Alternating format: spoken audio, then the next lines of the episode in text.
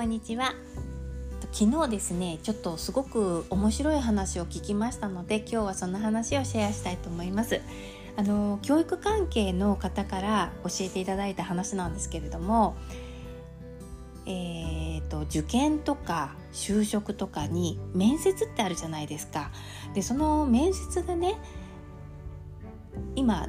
質問の内容が随分変わってるんですって。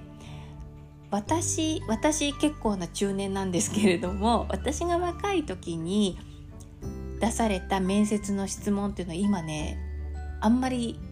聞かれないそうなんですね。私たちの頃の定番って尊敬する人は誰ですか？とか座右の銘は何ですか？とかいうふうに聞かれたんですけれどもなんかちょっと理由忘れちゃったけれどもそういう質問って今しちゃいけないみたいなんですね。でその代わり何を聞かれるかっていうともう人物そのその人についてのことをなんかよく聞かれるで、えー、その人が自分という人間をどれだけ客観的に説明できるかみたいなそういうところに焦点を当てている、まあ、そんな質問が出るそうなんですよ。でちょちょっと分かりにくいですよねあの例えばね「あなたの長所は何ですか?」って聞かれるとするじゃないですかそしたらあの私はとても明るい性格をしていていつも笑顔でいるところですっていうふうに答えるとするじゃないですか。そしたらねその答えについてガンガンガンガン突っ込まれてくるそうなんですよ。今あなたは明るくていつも笑顔でいると言いましたがなぜそれを長所だと思うんですか？とか、うん、でその長所は今後どう使っていくつもりですか？とかね、うん、その長所を何に役立ててきましたかとかね、まあ、そんな感じで聞かれるそうなんですよ。いやこれはね面接用に即席でお利口な答え用意してるだけじゃちょっとこれはその面接突破できないんだなっていうね、まあ、そういう印象を受けましたね。でいかに自分のことを自己分析できて冷静に見てでいかにちゃんと伝えられるか？だから主体性みたいなものが見られるのかなっていうふうに思いました。ただこれね今その子供たち若い人たちがこういう質問を浴びせられてで自分のこと明確に答えられるってなったらねこれ本当にすごいいい質問ですよね。未来にとって素晴らしいことだなっていうふうに、まあ、同時にすごくなんかふわーっと明るくなるような気持ちにもなれたんですけれどもでもこの質問って結構答えられる人って今結構難しいんじゃないかなと思ったんですよ。というのも私があのお客様とか生徒さんとかに、えーとお話しするとねやっぱり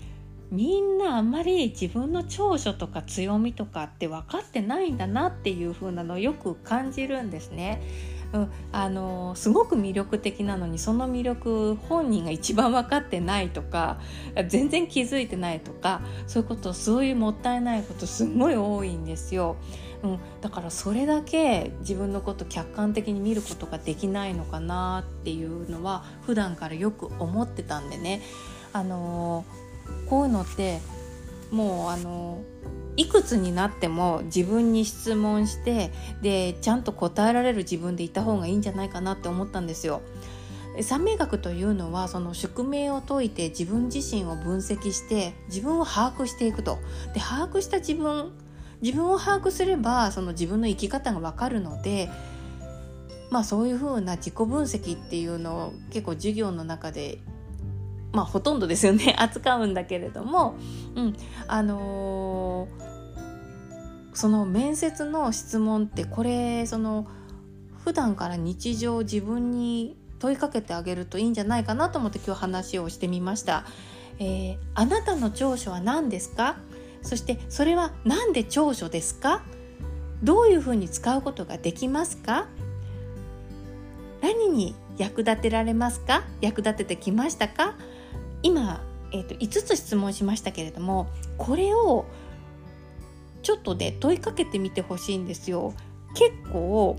自分で今この質問した時にどもると思います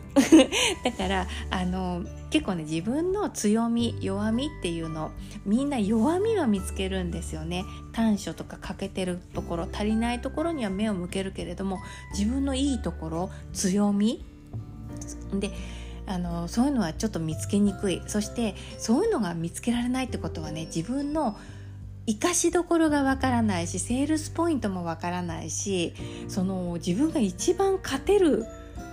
場というかねそのまあ、その楽に進む道もちょっと分からなくなってしまうんですよね。だからこれはいい質問だなと思って是非ともちょっとこれあのもしよかったら自分に質問してみてここを明確に答えられるようにちょっとチャレンジしてみてほしいなと思いました。何か参考にしていただけたら嬉しく思います。ではまた。